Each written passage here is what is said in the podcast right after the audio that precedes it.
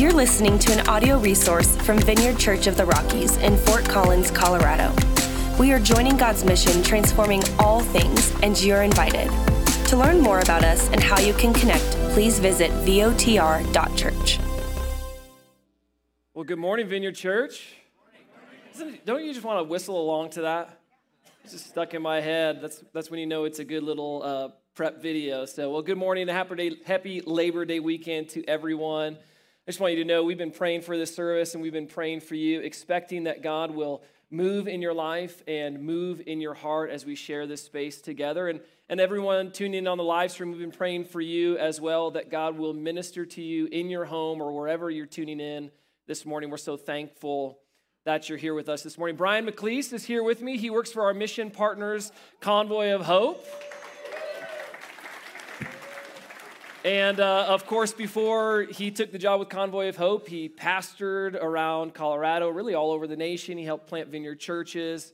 Uh, a great friend, member of our church. Today, he's going to be our amateur hour interview, which I'm really, really excited about. In case you're new to this church or new to this series, over the course of the last few weeks, we've been doing interviews with quote unquote professional Christians people who get paid to do the stuff that we read about in the Bible, and they've been sharing a mixture of success and failure stories because the reality is we're all just trying to give it our best go when we follow Christ. We see some failures, we see some successes, and then, of course, there's a whole bunch of times where we should have failed, but God showed up and saved us in His grace. And so today we're stepping into a title that I think elicits a lot of excitement for many of us but also a little bit of trepidation or, or some of that failure maybe that we've experienced before. We're talking today about being an amateur healer. An amateur healer. And I'm not exactly sure, you know, what your personal belief is, but here at the Vineyard, we 100% believe that God still heals that he still moves that he is our healer that that didn't stop at the resurrection of jesus but that increased uh, upon the pouring out of the holy spirit. And as followers of christ that we are still called to pray for the sick and the hurting with faith and expectation that god just might move. So brian thank you so much for being here. I'm really excited for you to share your story. Why don't you uh, just kick us off this morning and share your story of being an amateur healer kick us off. Maybe you'll kick me off, but I was um, happy to ask uh, to share a little bit. It was a Sunday night. Uh, I was in a high school youth group, and God had really been moving in our group, and we were alert at a very young age uh, how deeply God loved us. And um, I learned that evening uh, that a friend who had been injured in a softball game uh, the day before. We won the game. He made a great catch, but he he didn't look good after he made the catch. Something happened. We learned he tore his spleen, and uh, that's why he wasn't at youth group that night. And emergency surgery, not emergency, but surgery was going to happen right away the next morning. And so we're, you know, praying. We had some, you know, like we would call ministry time, waiting on God, just praying for our generation. And I had this deep desire um, to get to the hospital ahead of the whole thing and the surgery and pray for God to heal Rob. And You're like, how old about are you? Like Yeah, 16, 17, yeah, something like that? Yeah, 16. Gone through like all the classes on how to pray for the sick, probably? Or, there weren't as many back then. Okay, Yeah. so a, a- beginner. right, but I Did you have a Did you have a beard? That's another. That's like No. another question running through my mind. no? Uh, we were trying to do sideburns at that point. Okay, all right. Yeah, So they were coming in with all of your 16 year old power. right, right, right. Peach fuzz. So, Yeah. um, but we had read, you know, James chapter five, that if you anoint with oil, you know, Yeah. the Lord will heal sick. Yeah. If you've never read James 5, James 5 says that if any among you are sick, to gather the elders, to anoint them with oil, and, and that he will answer a prayer of the righteous. So you, you read this. Right? And then I Gonna give it did what any preacher's kid did. I'd rummaged through my dad's desk so many times I knew there was a vial of oil. and so on the way to the hospital, I hey wait, we got to go get my uh, dad's anointing oil. So we went to the So you hospital. got a, a church to the key, a church to your dad's office. You sneak in there. Yeah, there was no key. It was just, Okay, you just yeah. I just yeah went in there. no key involved. So, got to the hospital, and of course, the, the person at the front desk was explaining to us that it's past visiting hours. And in that conversation, she leaked what floor Rob was on. So we politely left, said thank you, and then we went around and found the. Obviously, didn't know your age Yeah. that you were gonna No. find a way to that room. We went up the fire escape stairs and found his floor, and it's dark up there, and we're looking for Rob's name. Found Rob's name, went in the room. He was asleep, sedated, and so we woke him up. And uh, All the things you're supposed to do, right? Right. I told you this was amateur hour, so yeah, but my prayer ministry hasn't gotten much better since. That's so. Anyway, once an amateur, always an yeah, amateur, right? we prayed with Rob, and I thought it'd be good to make the sign of the cross that seems to make sense. on the forehead. You're gonna give it a go. Yeah. And we started to leave, and I said, you know, we're in this far. Let's just go down the elevator. And so we went down the elevator. On the way down, I turned to my buddy Lane. I had an accomplice. And I, he's now a pastor in the Seattle area. And I, I said, Do you smell cinnamon? And he goes, like, is this a spiritual manifestation or something? Trying, trying to make then- all the connections you possibly right, can. yeah. And then I went, wait a minute. And I licked the finger that I had anointed Rob with. It was cinnamon oil. So, The essential oils of your Right. dad's office is right. what you. I don't know why. but later, his, his little brother told us that, yeah, last night when you guys prayed, he felt this hot cross on his forehead. He's probably like allergic Yeah. to cinnamon. It's probably what's- Yeah, but this, no joke, going into this, five doctors had looked at his x rays. And one specialist determined, yeah, this is a torn spleen. So when they went in and they uh, were going to remove the spleen, the spleen was totally 100% fine. wow.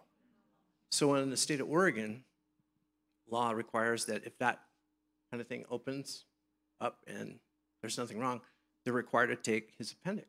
So they took his appendix. So it was kind of a twofer. Like, Yeah. you know, he'll never have appendicitis and the spleen was fine. So that is awesome. I, that is awesome. yeah.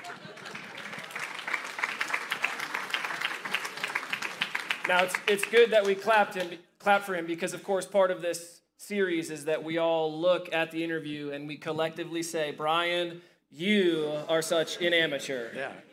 Thank you. And we love it about you.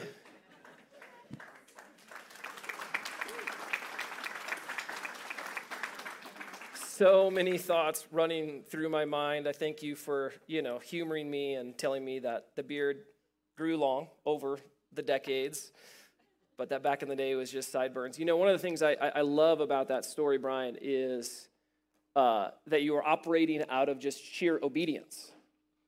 You know you, you have a friend who is sick. You know the promises of scripture. And so yeah i'll sneak in to dad's office. I'll sneak into the church and we're going to give this a go we're going to call on the promises of god out of nothing but obedience you know he didn't cook, overcook the details he just went for it and gave a risk in the name of jesus and god showed up. You know, I think it's so important. We say this a lot, but it's so important to allow the Word of God, the, the Holy Scriptures, to influence our worldview more than anything else, more than the culture, more than maybe even our own experiences, but to allow the Word of God to shape our worldview. And throughout Scripture, throughout Scripture, we are told to pray for the sick to lay our hands on those who are hurting and to ask for God to intervene, or as he alluded to in James 5, to anoint the sick with oil, and in the name of Jesus, to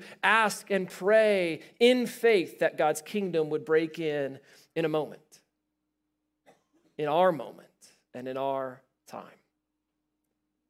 Throughout this series, we've mostly been spending our time in 1st and 2nd Timothy, and we'll eventually get to 1st and 2nd Timothy today, but I want to start in the Gospels. I want to start with the very words of Jesus Christ because when it comes to healing, he approaches healing in all kinds of different moments, and some of them, I'm sure like many of you, they, they leave you a little unnerved at just how he approached this topic. You know, they're, they're quite convicting. Because Jesus spoke and taught and explained healing and miracles, and, and then he expected us to do the same thing. He expected us to risk and to see God's kingdom come in our everyday lives. And these promises, these promises leave me wanting to see more in my own life, but also uh, urging me forward to lay hold of all that God has for me. Jesus talked about healing in a lot of different kinds of ways. And so, what we're going to do is, I'm just going to go rapid fire with a number of scriptures. There's going to be a lot of scriptures today. It's going to be hard to probably follow along with all of them. We'll put them all on the screen. If you just want to jot the references down, that might be the way, best way to do it. But I want to give you a wide landscape of the teachings of Christ and the New Testament today because they, in a way, create a, an octagon of boundaries, right? And, and as long as we're within this octagon of theology and boundaries that we find in Scripture, we get to play like crazy in the kingdom of God. But we don't want to kind of color outside of those theological lines. So we're going to start today in Matthew 10 in Matthew 10, verse 7. Now, this is Jesus getting ready to send his disciples out. It would have been easy, I think, at least in my mind, to rationalize starting the way that Jesus healed everybody, but then we would have had the excuse well, he's Jesus. Of course, we're going to see healing when, it, when it's Jesus praying, but I'm, I'm going to pick some scriptures where he anoints his disciples and sends them out because they're just as every bit human as we are in this room. Matthew 10, verse 7, this is how Jesus starts Go and announce to them that the kingdom of heaven is near. Heal the sick, raise the dead, cure those with leprosy, and cast out demons. Give as freely as you have received. For those of you who remember our Kingdom of God series, the kingdom of God most often comes with both proclamation and demonstration. It comes to the announcing of the kingdom, but also the showing of the kingdom. And so Jesus told his disciples to go out and to announce and to proclaim that the kingdom of heaven is near, but to also show them that the kingdom is within reach. If you move forward to just Luke 9, if you'll just humor me, and this is another verse that I want to read Luke 9, verses 1 through 2, 1 and 2. One day Jesus called together his 12 disciples and gave them power and authority to cast out all demons and to heal all diseases. Then he sent them out to tell everyone about the kingdom of God and to heal the sick. Again, in this verse, just like Matthew 10, it's proclamation and demonstration, it's showing and telling. Both of these things working together. And I like to often imagine, like, what was Luke 9, 1 and 2 like? I mean, that is a holy huddle if you've ever seen one. Jesus calling his disciples together and anointing them and giving them authority and power to go out and do the things that they had seen Jesus do time and time again. If that's not enough, how about John 14? I love John 14 because it's not just about the disciples that Jesus personally taught, and he was the rabbi over in that day, but it's about all future disciples, all future believers. John 14, 12 says, Jesus says, I tell you the truth, anyone who believes in me will do the same works I have done, and even greater works, because I am going to be with my Father. This is one of the verses that kind of leaves me awake at night. Because when I compare my life to the life of the Lord, I see a vast difference. Yet he says you'll do even greater works. Now, of course, I have to say the works of Jesus included all kinds of things, like the ministry of reconciliation, ministry to the poor, for forgiveness in the midst of relationships and salvation, or really anything that you see him talking about in the kingdom of God. This is part of us doing the works that he has done. But we can also never forget that it includes healing and that it, it also includes powerful encounters with the living God.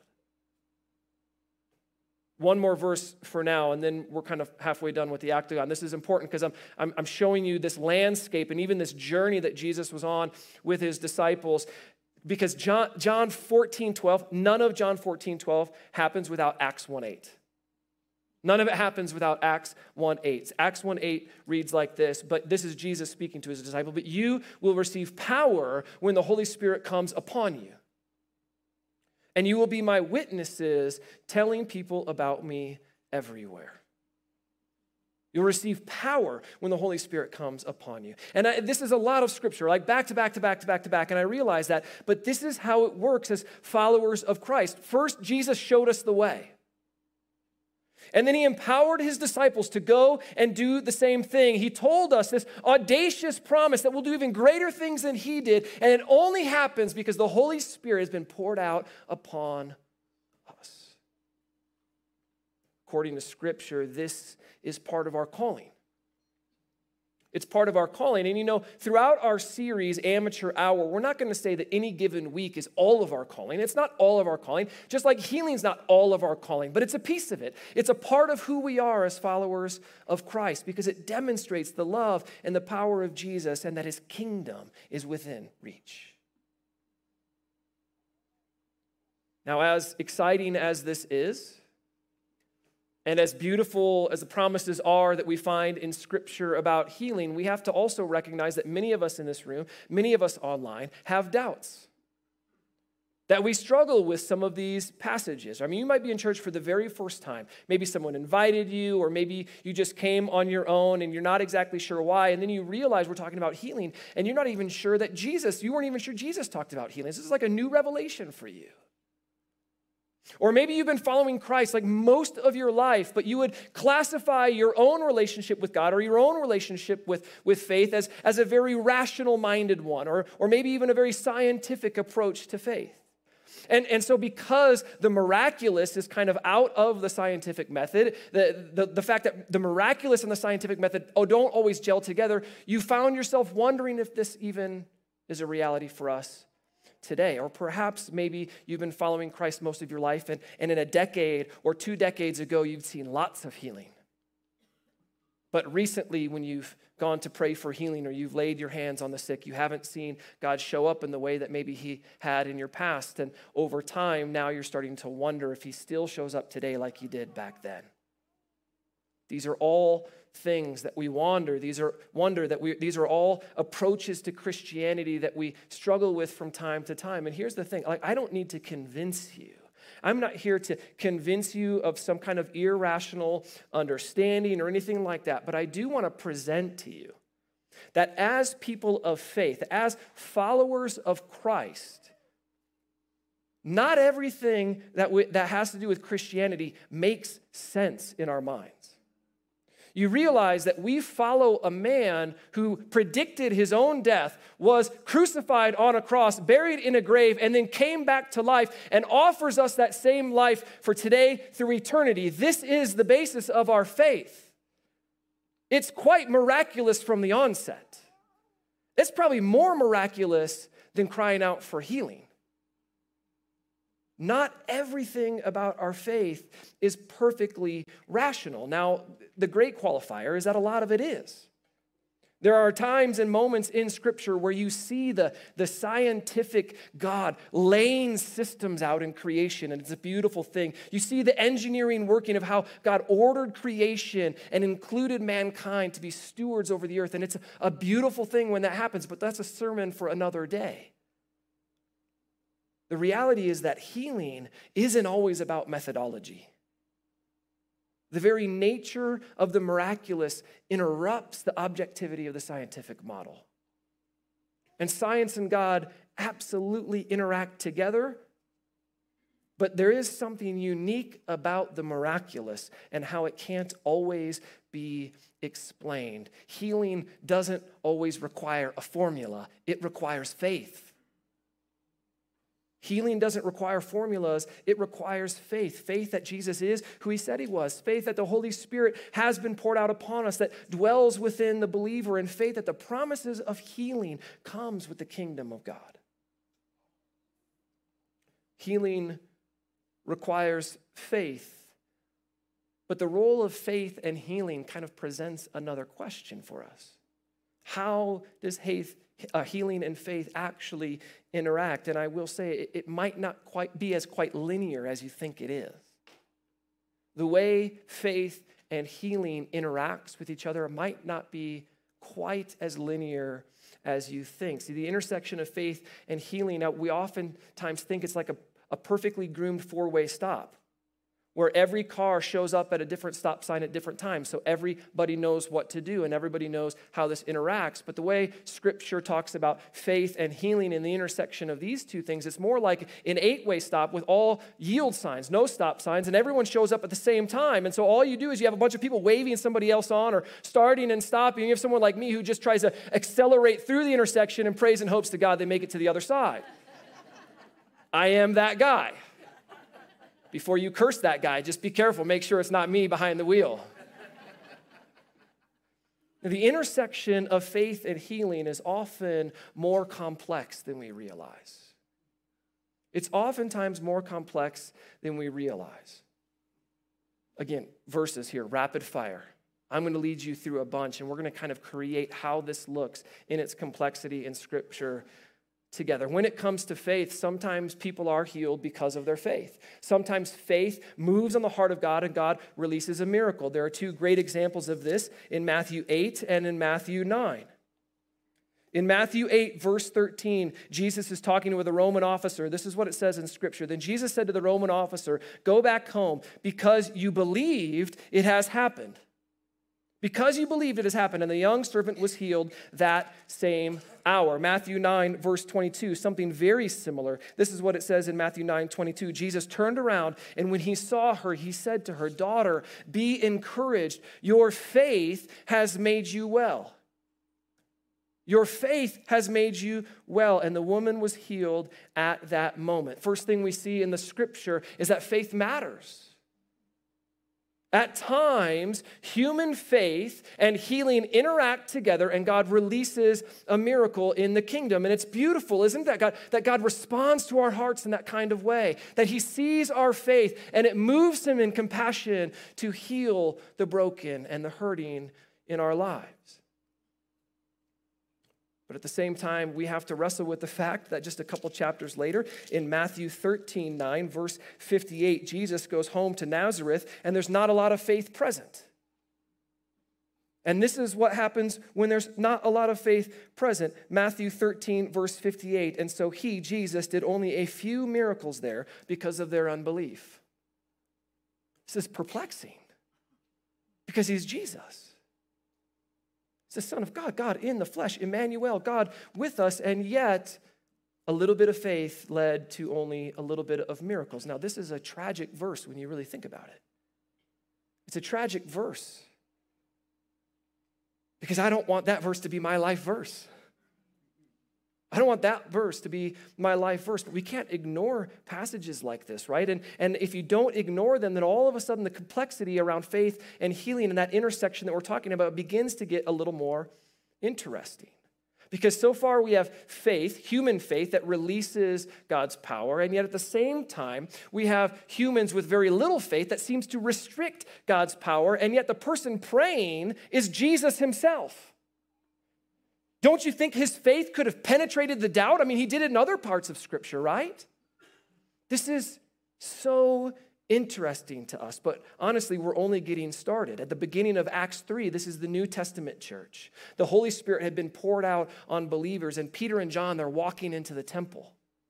Some of you may know this story. Peter and, and John, they're walking into the temple, and there's a man at the entrance of the temple, and he's begging. He needs money. He's asking for silver or gold. He's asking for alms or coins. And Peter and John, they look at him, this man who has no faith for healing, he has faith for money. And Peter looks at him and he says, I don't have gold or silver for you, but in the name of Jesus Christ, stand up and walk. And the man instantly got healed and he stood up and walked and started praising God. Now, this is, this is interesting for me because, again, now we're moving off of Jesus. This is Peter. This is just a disciple. Guys like us. And the person that he's interacting with didn't even have healing on his mind. It's not like, it's not like the scripture said, yeah, but he was really, he was really hoping to be healed. No, it just says that he was asking for money. He was begging for money.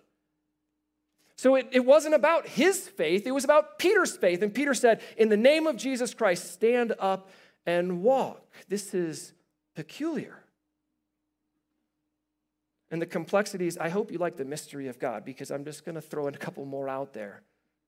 The complexities of this only grow. If you look at 1st and 2nd Timothy, which is where we've been for most of this, this, uh, most of this series, 1st and 2nd Timothy, they, they, they play with the landscape just a little bit more. 1 Timothy 5. 1 Timothy 5, verses 23. This is Paul speaking to Timothy. Don't drink only water. You ought to drink a little wine for the sake of your stomach because you're sick so often. Don't get caught up on the wine thing there. My guess is that's what that chuckle was.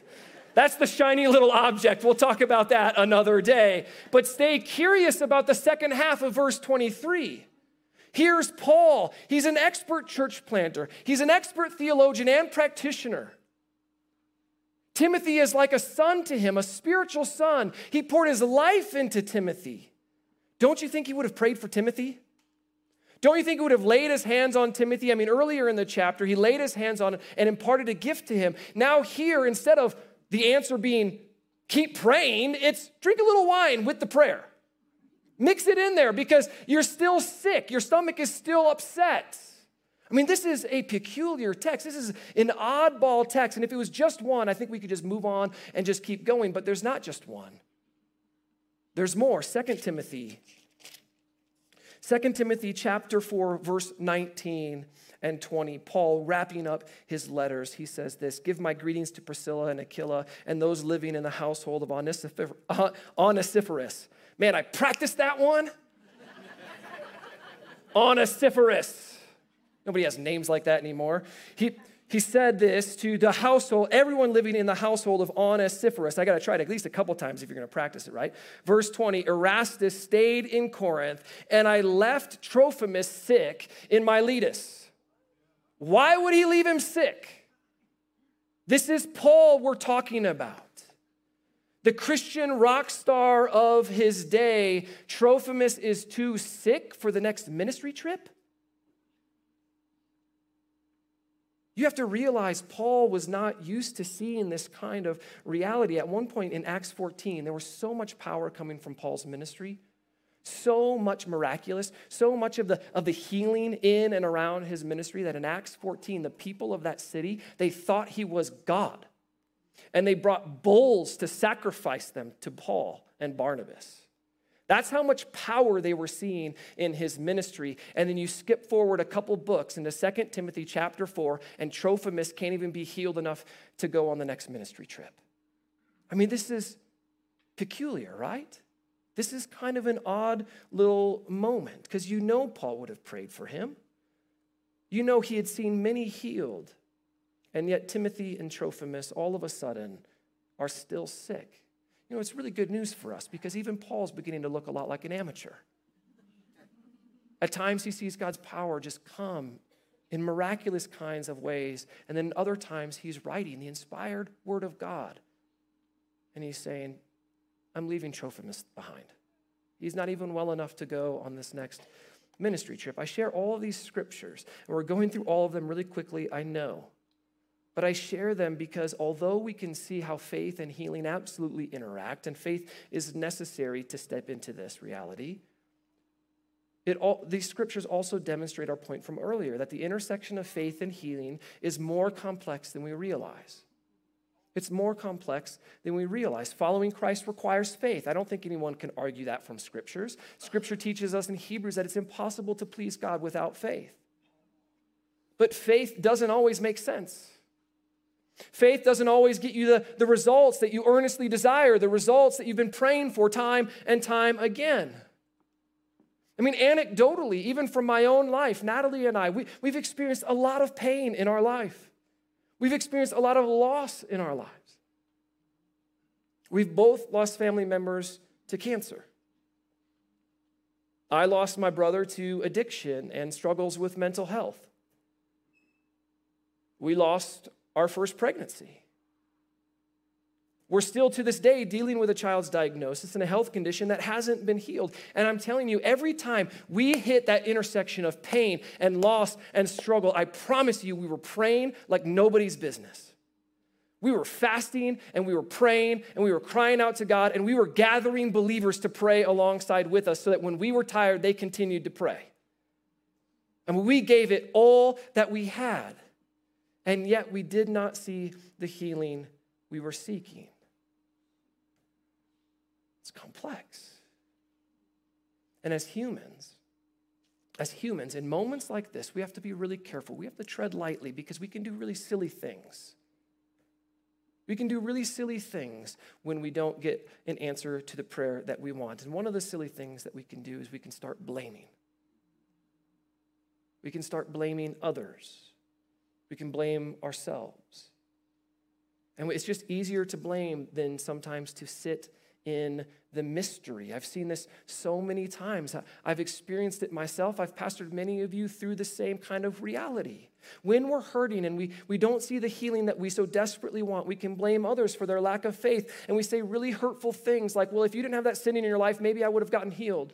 Or if you would have just prayed with more faith, then maybe you would have gotten healed, or I would have gotten healed, or we all would have been healed. Where is the faith? Or we can blame God and we can say, if you really loved me and if you really cared for me like, like I read that you do in Scripture, then you would have healed me a long time ago. And still others, all we do is we blame Satan. And then the next thing you know, every corner that we turn, every, ta- every turn that we take, we're just blaming Satan for everything. And all of a sudden, he becomes the focus of our life. We have to be careful in these moments not to point the finger too quickly because when you're feeling the pain of unanswered prayers, it's just easy to allow those anecdotes to dictate your theology instead of allowing theology to dictate, scripture to dictate your theology. Oftentimes, faith and healing lines up perfectly. And at the same time, it's often quite complex. If you think back to those verses from Paul, he didn't blame Trophimus. He didn't blame Timothy for being sick. He didn't blame the prayer team. He didn't blame himself. He didn't blame God. He didn't blame anyone for that matter. He just continued to work. He continued to step out in faith. He continued on to the next ministry trip. He wrote these letters and he said, I've got to keep going. I have to send and spread the message of God, which does still include healing. He didn't give up on that either. But he didn't blame anyone. Now, here's something that you might not hear every Sunday it's that following Christ can sometimes be complicated. Following Christ can sometimes be complicated. We're not promised that every question we have this side of eternity is going to be answered or answered the way we want it to be answered. But time and time again, even in the mystery, we're still encouraged to step out in faith, to risk looking like an amateur for the kingdom of God, and to cry out for healing, and to believe that God's power is still alive and active today in our lives, and to just trust Him with the results. We step out and risk. We are the amateurs. We trust Him with the results. Following Christ can be complicated. This intersection of faith and healing can be complex. But none of those things need to keep us from asking and hoping and believing and even expecting God's kingdom to come. Here's, here's a real practical truth. This is applied theology time. It's a practical theology time. People who pray often tend to see more of God's power in their lives. And so when you're at that intersection, there's a lot of different ways that you can handle that. You can say, well, I better not pray in hopes that I'm let down, or, or I, I better not pray because I've tried 100 times and I haven't seen the results. Listen, the people who pray and keep on praying, they're the ones who tend to see more of God's power in their life. And that's who I want to be. I'm fine with the mystery if that can be true of who I am. And, and I think it's also who we're called to be as a church. We want to be a faith filled community who regularly prays for healing, for the miraculous, and for God's power to fall upon us. See, I'll take the complexity with the miraculous. I will take the unanswered prayers with the answered ones, and I'll take the mystery of the kingdom alongside its breakthrough. I want to close this morning by offering you three really practical next steps three really practical next steps for you to wade into the waters of healing. First, every couple of months, we have an extra service on Sunday nights for extended times of worship and prayer. You can always find these announcements at votrweekly.org, and we have two of them coming up. We have one of them coming up in September and another one coming up in November. September is a worship circle, it's going to be extended times of worship. And the one in November is in partnership with CSU Young Life. And we're going to step into hearing God's voice together and what it means to practice that individually and as a community. These are great spaces for you to experience more of God's power in your life. I also want to encourage you to consider signing up for emotionally healthy spirituality. Sometimes when we talk about healing, we only talk about physical healing, which is valid and important. But when we talk about healing, we also need to talk about wholeness in the healing healing of our emotions, our relationships, even our mental health. These are big issues in our culture today, and God is bigger than all of them. And so when we talk about healing, we also need to talk about healing the entire human being. Natalie and I have gone through a lot of work in this space, and I'm telling you, it's some of the most important stuff that we've done as leaders. It's helped us to become a better spouse, parent, friend, and follower of Christ, and I would recommend that course to anyone. Finally, I want to encourage you to keep using the famous vineyard phrase Can I pray for you right now? Right now. Plenty of us say, Plenty of Christians say, How can I be praying for you? And then you know how it works. Some of us are really disciplined and vigilant, most of us forget. How can I pray for you right now? Right now. Because as we saw in Matthew 8, in Matthew 9, throughout the Gospels, sometimes, even in the complexity Sometimes it is your faith that releases a miracle. And part of being an amateur is just asking that simple question time and time again, taking a risk for Jesus and believing that we follow a supernatural God. We are called to do the works of Christ. We're called to do the works of Christ, to step out in faith and trust Him with all of the results, even when it feels like a mystery. Let's pray together.